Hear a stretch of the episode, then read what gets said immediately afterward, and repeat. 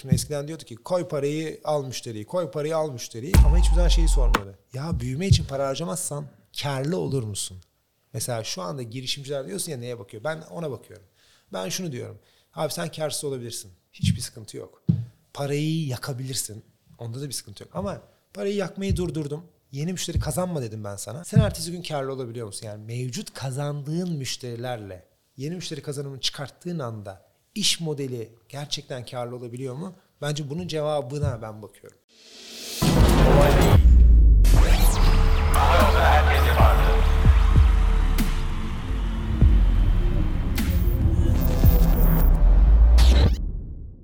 Herkese merhaba. Kolay değil hoş geldiniz. Bir bölüme daha karşınızdayız. Bugün çok sevgili hem yatırımcım hem abim İhsan Elgin burada. Abi hoş geldin. Hoş bulduk. Ee, abi şöyle Türkiye'deki girişimciler, ekosistem zaten seni çok iyi biliyor.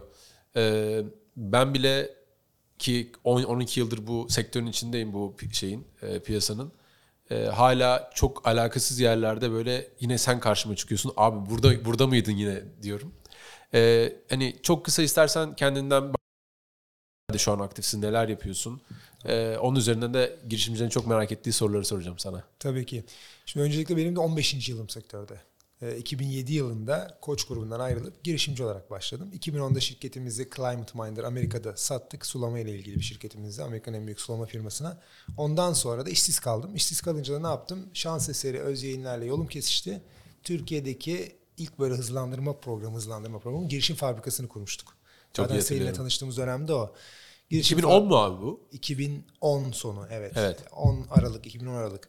Ondan sonra da o dönemin popüler yapılarından Etoğum'a içimize yakınımıza çekip orada girişimcilik serüveni başladı. Üniversitesi'nin girişimcilik merkezi. Onun kurduk. Onun başındayız. Ondan sonra işte Özyeğin Üniversitesi ile geçen uzun bir zaman ki hala Özyeğin Üniversitesi'nde girişimcilikten sorumlu rektör danışmanıyım. Ders de veriyorum ikinci döneminde. Ee, ama devam eden dönem içinde ne fark ettim? Türkiye'de girişimcilik iyi başladı. Güzel gitmeye çalışıyor. Sadece copycatlerden çıktı filan. Ama ne eksik? Büyük kurumlardaki para girişimcilik ekosistemine girmezse bu iş olmaz. İki, büyük kurumlarla girişimciler çalışamazsa da çok zor. Ya B2B iş modelleri ya da B2B2C iş modeli fark etmez. İki şekilde de girişimci kurma muhtaç. O zaman Core Strategy diye bir şirket kurdum. O da ne yapıyor? Büyük şirketlerin girişimcilerle iş yapması ve kendi Buluşması. girişimlerini kurmasına yardım ediyor. 7 ay önce de o şirketi sattım. Exit anlamında söylüyorum. Şimdi neden sattım? Çünkü bu Finberg'i kurduk. Bu Finberg'i 5 sene önce kurduk. E, Finberg esasında bir fon yönetim şirketi gibi kuruldu ama kendi bilançosundan yatırım yapan. E, ve şu anda 4 tane ayrı fon yöneten bir yapı Finberg. İlk amacımız fintech yatırımları yapmak ve FIBA Banka'nın da e, ürünlerini- Finberg'in abi Ha, lafını balla böleyim. Finberg ama aslında Özyeğin'in ailesi. Dışarıdan bir para var mı Finberg'e? Ona geleceğim şimdi. Esasında çıkışta yoktu. Çıkıştaki amacımız neydi? Sadece FIBA Banka'nın parasını al. FIBA Banka'nın da yardım edebileceği işlere para Bunlar da fintech olsun. Ama hızlı bir aksiyon oldu. Yani böyle bir 5 milyon dolar bütçeyle başladık. Bugün geldiğimiz noktayı söyleyeyim sana ki konu açıklansın. 61 milyon dolar invested money yani yatırım yapılmış para. Parayı- E, toplam o yatırımların toplam büyüklüğü şu anda yani bizim yaptığımız hesapla değil son işlemlerine göre 215 milyon dolarlık bir aset yöneten 4 tane fonu olan sadece ilk fonu bu konsantrasyonda olan ikinci fonu da FIBA grubunun tüm şirketlerinin de yatırımcı olduğu ve daha generalist yani genel yatırımlar yapan Sadece eğitim teknolojisi var, yapay zeka var, oyun var. Farklı alanlara yatırım yapan ama orada uzman değiliz. Yani orada büyümeye değil, daha çok perakende teknolojilerine odaklanıyoruz o ikincide. Bir de OYAK'ta yatırımcı oldu. Üçüncü bir fonumuz var. Ee, yine de fonun ama yüzde 70-80 arası biziz dışarısı. Şimdi e, orada da daha yine de böyle iki grubun kaslarıyla hızlandırılabilecek işlere yatırım yapmaya çalışıyoruz.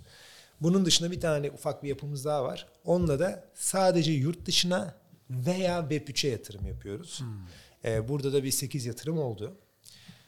Son noktayı da söyleyeyim.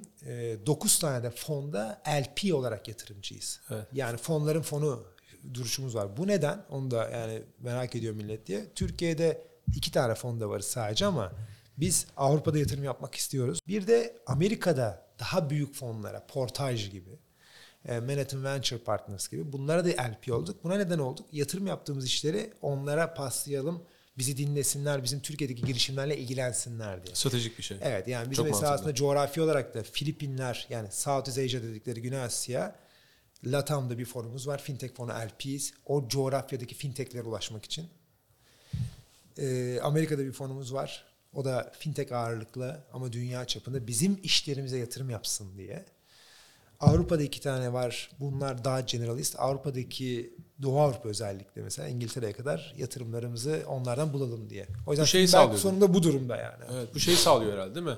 Yani aynı zamanda deal flow'u sağlıyor. O size bir şey paslıyor, siz oraya paslıyorsunuz vesaire. Yani Çift yönlü. bir grubu bize deal flow sağlıyor. Büyük abilere de biz deal flow sağlıyoruz. Yani Anladım. Ya Çok çünkü bence. Türkiye'deki eksik o ki bir sonraki tur. Bir sonraki turda Türkiye'deki hiçbir yatırımcı ay 20 ben koyarım 50 sen koyarsın değil. Diyemiyor. Private equity'ye kalıyorsun. Private equity'ler bu coğrafyayı, bu işi iyi bilmiyorlar. Evet, farklı yaklaşıyorlar yani Bir hala. de yani mantık farklı. Bir de bence private equity daha erken işin içine dahil olduğu zaman aslında e, onun beklentisi farklı olduğu için şirket gidebileceği potansiyelin çok daha altında bir yerde kalmış oluyor bir şekilde. O private equity'lerin growth fund kurması lazım. Şimdi başladılar ama şu da çözüm değil. Bir private equity ekibi bir growth fund kurup Aynı ekibin İKAS'a 30 milyon dolar koyma kararını verirken yine eski kafasıyla düşünecekse yine tam olmuyor yani. Ne güzel söyledin abi. Şey 30 milyon dolar. güzel sahne duy- duyuldu diyormuşum.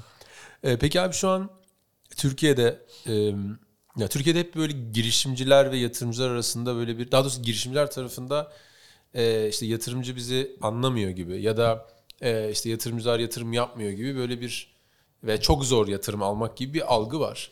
E, sen kişisel olarak neye bakıyorsun girişimcilerde? Bir de hani Türkiye'deki yatırımcılar nasıl bakıyor? Hataları var mıdır yoksa girişimciler kendine mi şeyi batırmalı çuvaldızı? Onunla ilgili fikirleri nedir? Yani şöyle bir şey söyleyeyim. Ee, bence yanlış bilinen bir şey. Yatırımcı olunca bir insan her şeyi biliyor ve doğru biliyor anlamına gelmiyor. Benim için de geçerli, herkes için de. O yüzden yatırımcının da eğitilmesi gerekiyor. Eğitimle ama Türkiye gibi bir yerde ne oldu? Sen az yatırımcı vardı eskiden. Herkes çok böyle güçlü şey, yani yatırımcıyım ben daha iyi bilirim, girişimden iyi öyle bir şey yok ki. Bu bir hiyerarşi değil ki.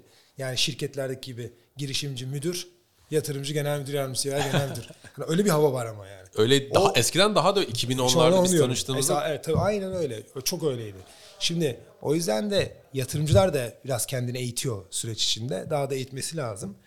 Şimdi ikinci bir konu yatırımcı tarafını bir hemen toparlamak açısından yatırımcıların iki tane sıkıntısı var zaman içinde. Bir tanesi iş modelini yüzde yüz anlayıp onun unit economics'inin ne olduğunu bugün para kazanma ama yarın nasıl para kazanabileceğini Ön- bakmadan çok detaylı sadece kategori doğru arkadaş doğru ama hani geri detaylara girmeyen ve genelde böyle çevresi iyi girişimcilere yatırım yapılan bir model vardı. Bu büyük hata. çok güzel özetledin. Şimdi herkes onun farkında. İkinci hata da FOMO. Yani bir girişimci X VC ile görüşüyorsa Y VC onu duyar duymaz. Ya tamam ben de görüşüyorum. Ben sana daha iyi veririm filan. Hani o da çok sıkıntılı. Çünkü ben bu yatırımcılık dünyasındaki en büyük problem bizde o yok. Şanslıyız. Belli bir sürede para harcamaları gerekiyor ya. Yani işte bir 50 milyon dolarlık fon kurdu. 4 senede parayı deploy etmesi lazım. Ki E, ondan beraber. sonra yapacak bir şey yok. Yatırım yapıyor. Çünkü parayı harcamazsan sıkıntı. Parayı Evet. harcaman lazım. O büyük sıkıntı. Bizde öyle değil. Bizde son açık bir fon var. Yani ben o 5 milyon dolarlık bir fon dedik. 20 milyon dolar oldu. 50 oldu. 61 oldu. Bize kadar yolu var. 200 olabilir. Yani o, bir, o benim şansım var. Rahatlık o bizim açımızdan. Ama bu büyük risk. Girişimci tarafında da şöyle bir gelgitler var. Abi girişimciler esasında bir kere değerli olduklarını geç anladılar. Yani parayı sahibi olan değerli değil. Fikri uygulayabilen adam değerli. Çünkü o olmadan paran olsa ne olacak? ki? Evet. Ve Yani- para çok yerde var aslında. Ama Aynen öyle. Ya ama sen yoksan paranın bir önemi yok. Girişimci bunu geç anladı. İki, anlayıp çok ileri giden tipler var. O da şunlar. Şimdi iyi girişimciler ikiye bölünüyor. Bir böyle işi iyi yapabilen, üretebilen ama hikaye anlatamıyor. O Evet. zaman yine olmuyor. Yatırımcı çünkü heyecanlanmak istiyor. Evet. Yani ne yaptığını görüyor, Adam anlıyor. gibi böyle. Ama bu adam diyor beni heyecanlandıramıyorsa bir sonraki turdaki yatırımcıları da heyecanlandıramaz. Müşteriyi de heyecanlandıramaz. Ekibini de heyecanlandıramaz. Hani bir yerde tıkanır diyor bu iş. O bir sıkıntı. Bir kitle de var. O da sırf heyecan yaratıyor. Overhype, evet. Yani evet altta da numbers yok. Evet. Yani KPI yok, iş olmuyor. bilmiyor. Şimdi girişimcinin kendine ortada bir yer bulması lazım. Yani tabii execution odaklı olacak ama biraz da hikayede anlatması lazım. Evet. Hani böyle kendini çok iyi İyi. idare etmesi lazım. Yani manipüle değil, vizyon ortaya koyması lazım. Ve altını doldurması lazım. Aynen öyle. E şimdi yatırımcılar tabii şunu da öğrenince işler değişti. Şimdi eskiden diyordu ki koy parayı al müşteriyi, koy parayı al müşteriyi ama hiçbir zaman şeyi sormuyordu. Ya büyüme için para harcamazsan karlı olur musun? Mesela şu anda girişimciler diyorsun ya neye bakıyor? Ben ona bakıyorum. Ben şunu diyorum. Abi sen karsız olabilirsin. Hiçbir sıkıntı yok. Parayı yakabilirsin. Onda da bir sıkıntı yok. Ama parayı yakmayı durdurdum. Yeni müşteri kazanma dedim ben sana. Yani ben derken arkadaşla böyle konuştuk diyelim. Sen ertesi gün karlı olabiliyor musun? Yani mevcut kazandığın müşterilerle yeni müşteri kazanımını çıkarttığın anda iş modeli gerçekten karlı olabiliyor mu? Bence bunun cevabına ben bakıyorum. Evet. Orada da bir belirli bir stage'e gel yani belirli bir aşamaya gelmek lazım şeyde. Ama dediğin çok önemli ya. Zaten abi e, dediğini yapabilen yani o marketingi, pazarlama ve işte growth, müşteri kazanımını kestiğin an abi ben artık çok rahatım ben para yakması yakmadığımda kâra geçiyorum diyebilen zaten bence hay- yani startup'ın o döngüsünde, hayat serüvenindeki çok kritik bir eşiği de geçmiştir yani. Oraya gelmek bayağı zor bir şey. Ya o doğru da e, şunu hesaplamadıkları için sıkıntı. Ya ben bir müşteri kazanmak için bu kadar para harcıyorum. Bir müşteriden elde ettiğim kar bu. Bu bunun şu kadarı. Hesabı yok. Onu Evet. demek istiyorum yani. Doğru. Ya ben şey tabii ki ben büyük eşik açmaktan bahsetmiyorum. Sadece o ekonomiye hakim olmaktan. Sıkıntı bu. İkincisi de şey e, ben tarz olarak yani neye yatırım yapıyorsun dedin ya. Yani girişimcinin başarmak zorunda olanına yatırım yapıyorum. Yani bu ego açısından olabilir. Maddi güçlü olur ama egosal bir şey başarmak Kanıtlamak zorundadır. istiyordur yani. Ailesine kanıtlamak istiyordur, çevresine kanıtlamak istiyordur, kendine kanıtlamak istiyordur ama adam onu başarmak zorunda hissediyordur kendini. Biz dünyaya kanıtlamak istiyoruz mesela. Öyle bir çok daha büyük bir şeyimiz var. İki, ikincisi maddi olarak ona ihtiyacı vardır. Yani onu becermeye ihtiyacı vardır. Ben Evet. becermek zorunda olmayanlara girmek istemiyorum. O yüzden şeylerde tırsarak giriyorum. İkinci, üçüncü serial entrepreneur'lerde. Evet. Çünkü yurt dışındaki seri girişimciler böyle ben çok defa yapar başarırım moduylalar. Türkiye'deki seri girişimciler ya bir tane yaptık bir tane daha yapalım seri girişimci olalım ama batarsa ay batarsa batar filan. O zaman yatırımcının parasıyla hani ona ona çok sıcak değilim. Ee, Çok haklısın abi. Yani ona, o Sabah- bir denge var. Sabah abi e, girişimcilik şube aşağıda Cenk'le böyle çok da erken saatte ben işte yedi buçukta girerken baktım Cenk şubede Evet, evet. şey. Sonra çok selam var. E, Cenk'e dedim ya vay dedim bak işte girişimcilik şubesinin mü- şey müdürü de böyle olur işte yani sabah yedi buçukta gelir diye. Çok kısa bir laf yaparken hani tabii geleneksel bankacılıkta bir şirkete kredi vermede bakılan bilanço işte karlılık, EBITDA gibi bir sürü şeylerle bir girişimden bunları bekleyemezsin ona bir hani en azından kredi vereceksen. Bunu konuşuyorduk ve şöyle bir sohbet açıldı. Ee, ya işte bir girişime örneğin kredi vereceğiz. Ee, işte bireysel kefalet imzalayacağız. İşte girişimci kabul etmiyor bunu. Diyor ki işte benim yatırımcılarım var. Yatırımcılarımdan kefalet alın. Niye ben bireysel kefalet imzalıyorum diye. Haklı olabilir kendince girişimci. Ama ben de şöyle dedim Cenk'e. Dedim ki abi zaten yatırımcı bir kere parasını riske atmış orada. Tamam karşısında bir equity hisse almış vesaire ama e, devamında bir riske girildiğinde sen onu bir, birey- girişimci olarak bireysel ona kefil olamıyorsan ki bu çok büyük bir göstergedir bu arada bireysel girişimcinin kefil olması. E, burada bence bir e, böyle sıkıntılı bir durum olur. Ben yatırımcı olsam benim girişimcim bunu istemese derim ki bu herif yani niye güvenmiyor mu işe ya da bir şeyden mi ya da batacak diye mi düşünüyor derim. O yüzden ben aslında senle çok aynı taraftan bakıyorum bu konuya. Ki bizim İKAS'ın kuruluşunda abi biz e, bunu yıllarca bizim bölümlerde de anlattık. E, ben abi 2-3 sene bizim o diğer şirket Mugo'dan her ay BCH kredi çekip buraya para aktarıp buranın masraflarını şey yaptım ve tamamı bireysel kefalet hatta başka teminatlar göstererek de bu iş böyle ilerledi. E, sabırla bekledik yani bu işi yapacağız abi başka Tabii, tabii, tabii. çaremiz yok modundayım. O yüzden e, girişimcilere de buradan e, çok kısa bir böyle naçizane tavsiye vermiş olalım. Eğer sen e, kendin her şeyi riske atabildiğini, sonuna kadar inandığını göstermezsen buna başkasının para koymasını beklemen hiç adil bir şey değil. Bence etik olmayan da bir şey. Ee, bunu Ya ben şu mesela dediğim gibi o felsefeye karşıyım ya ben yapamadım yıllarca kendime girişimcilik yaptığımda. Ee, abi ben girişimcilik yapacağım. Maaşım 100 bin lira. İşte bu iş için gereken para 1 milyon dolar hepsini de yatırımcılar koyacak. Sen ne yapıyorsun? Yani mesela neye riskine girdin? Zaman riskine girdim. evet, yok yani abi. o zaman riski bile değil çünkü o sırada 100 bin lira maaş alıyorsun zaten. Evet. Yani- gayet şey. Yani şey değil yani e, tutku ortada yok bu durumda. Yani safe bir zonda hobi yapar gibi iş yapıyorsun. Tabii ki bir aileni geçindirmen lazım, biraz para alman lazım buradan filan ama hani bir şeylerle riske girmiş olması lazım ki bu iş gerçekten ciddi bir şey olsun. O da şeyi de görüyorsunuz şu kafaya takıp takmadığını da. Tabii bir de abi insanın doğasında var. Sen e, o öyle bir maaş yazıp zaten çok konfor alanında kendini tuttuğunda bir de büyük ihtimal dışarıda böyle ben işte girişimciyim şöyleyiz böyleyiz diye şeye geldiğinde olay. Yani aslında işin asıl temelini kaçırıyorsun. O hustle, o böyle gece gündüz çalışıp o bir şey kanıtlama ruhunu kaçırıyorsun. Çok güvenli bir ortamdasın. Yani. Orada seni hiçbir şey ittirmez ki yani hani Tabii. o işi Yani başarmak. zaten bugün kurumlara niye kızıyoruz ya da kurumlar ne fırsatı kaçırdı girişimciler yaptı? Güvenli ortamdaki rahatlarından dolayı kendini zorlamadılar. Tabii. Girişimciler bunun tam tersi bir durum. Yani Tabii. Bir de demin söylediğin konuya da bir açıklık getirmek lazım bence. Bu kredi konusu. Evet. Güzel bir noktaydı o. Ya kefalet ona girmeyeceğim. Bankalar mesela bizim bir avantajımız o. iyi yakaladığımız. Bizim tabii bir FIBA banka var ya grupta. Biz FIBA bankadan kimsenin vermediği kredileri veriyoruz. Neden? Çünkü adama yatırımcıyız aynı zamanda. İçindeyiz. Ya ben dönüyorum bankaya diyorum ki ben güveniyorum. Hem hissedarım, hem tanıyorum, hem iş modelini biliyorum. Neden şu anda kredi ihtiyacı olduğunu da biliyorum diyorum. Bu durumda FIBA Bank'ın normalde vermeyeceği bir krediyi kalkıp veriyor. İnanılmaz bir Yani, şey. Şimdi bunun daha iyisi de var. Türkiye'de yok. Venture, debt dediğimiz debt'ler var. konusu. Hı. Biz şimdi ona da gireceğiz. Yani ben ikna ettim yani 2023 yılında ben sana 2 milyon dolar koyuyorsam 1 milyon dolarlık da borç vereceğim. Çünkü neden? Senin daha fazla hisse satmanı istemiyorum. Esasında yatırımcıların atladığı ve girişimcilerin de bazen atladığı bir şey.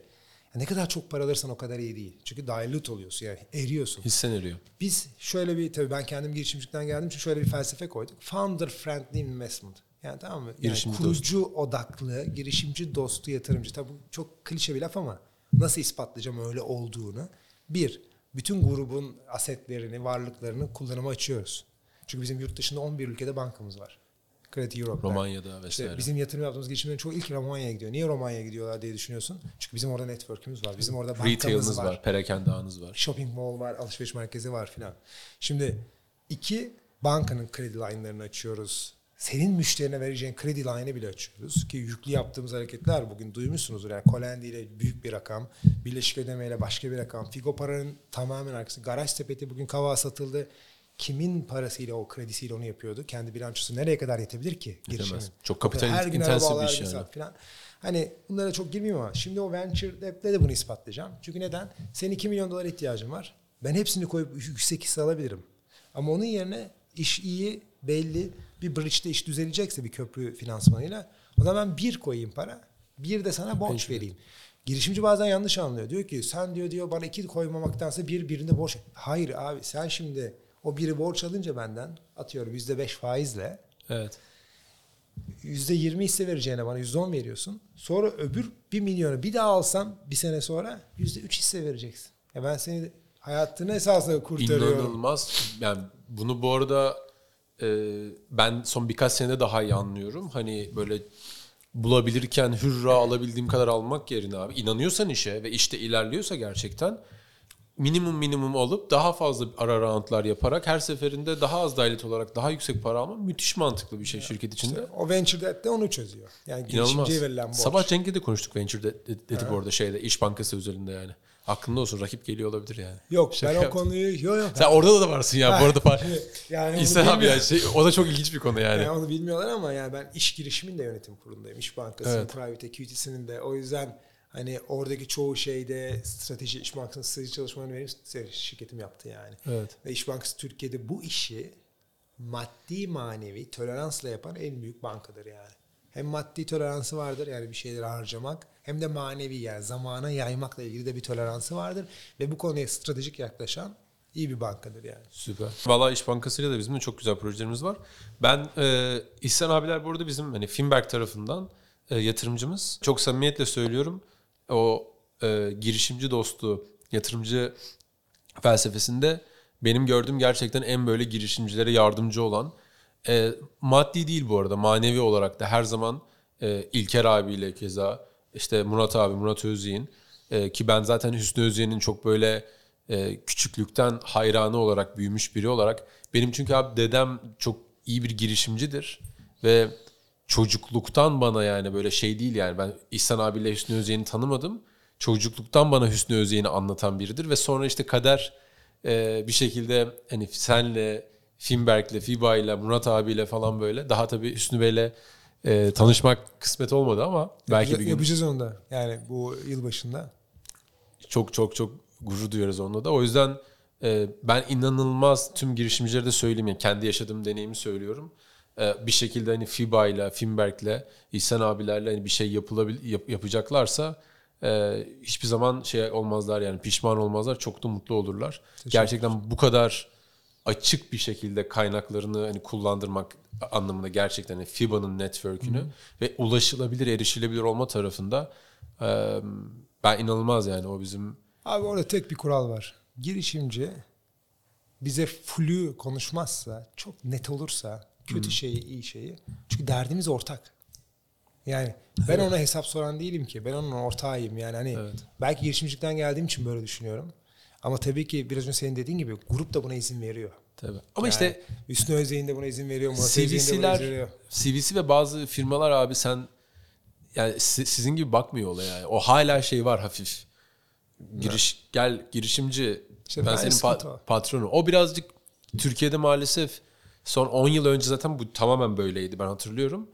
Ee, o birazcık böyle kötü bir algı olarak yerleşti şu an şeye. Girişimcilerde var. Var. İşte özellikle para da alamadığı zaman diyor ki ya bana işte zaten patron gibi davrandı falan diyor yani. Yani işte o dediğim gibi hiyerarşi varmış gibi düşünülüyor. Yani Evet. Yatırımcı ve girişimci. Abi olur mu? Yetenek olan o. Doğru. Yani o zaman sende olsun, paran da var. Sen çöz her şeyi çözebiliyorsan. Ama çözemiyorsun. Süper. O arkadaşa ihtiyacın var. Bence bu arada giriş, yatırımcılara uyaracak bir cümle de söyleyeyim. Ama yatırımcılar diyorum. Girişimcilere uyaracak bir cümle de söyleyeyim. Şu anda bir portföy yönetim şirketleri ve girişim sermayesi yatırım fonları tufanı var. Burada abi dikkat etmek gereken şu.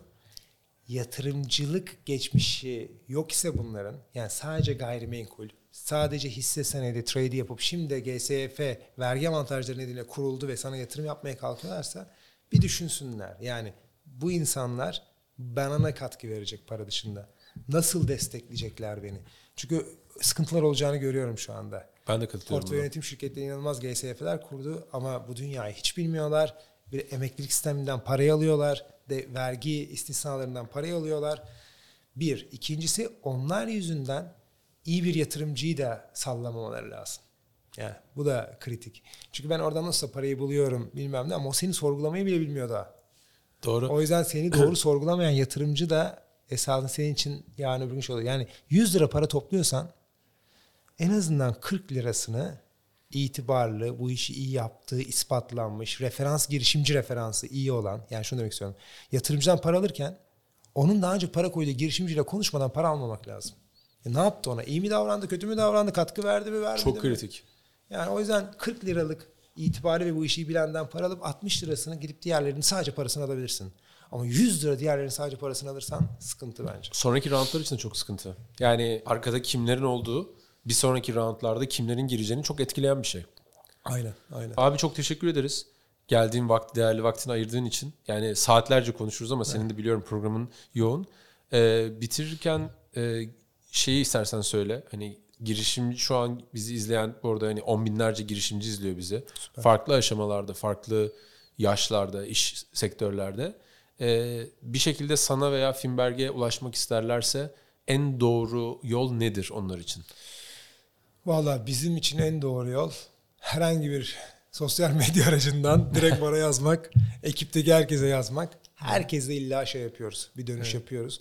Ya bize öyle kurumsal benim sisteme başvur bilmem ne hiç öyle bir durumumuz yok ama ihsan.elgil.finberg.com.tr Yani Tamam yazarız şeyde, bölüme de yazarız. bu kadar basit. Bütün Süper. ekibe yani herkese direkt ulaşabilirler. Biz çünkü şey tarzı yapmaya çalışıyoruz. Abi rahat.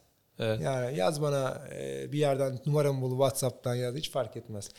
E, Şöyle bir racon vardır ya normalde. Ee, işte yatırımcıya cold yani outreach yapan bir şekilde ona e-mail atan işte benim şirketim bu Evet. falan. Yatırımcı bunu düşük şey yapar, sallamaz Yok, falan yok. gibi. Maalesef. o, o konuda şunu pek sevmiyorum. Ya bu bu kadar erken seviyede yatırım bankacısıyla çalışan ya da öyle bir formatla çalışıldığı zaman hoşuma gitmiyor. Yani onu açıkça söylüyorum. Neden olduğunu bilmiyorum. Ama bana bir yatırım bankacısı araya girmiş. Bir çocuk 3 dolar toplayacak, 2,5 milyon dolar toplayacak. Bence de çok Onun saçma. için böyle tıkır tıkır mailler yazılıyor falan. O beni rahatsız ediyor. Ama bir girişimci bana direkt yazıyor. Abi biz böyle bir tur yapıyoruz. Benim işim bu filan bir görüşelim. Bence which is fine. Bu bende hiç şey yaratmıyor. Lan çocuk bak para aranıyor.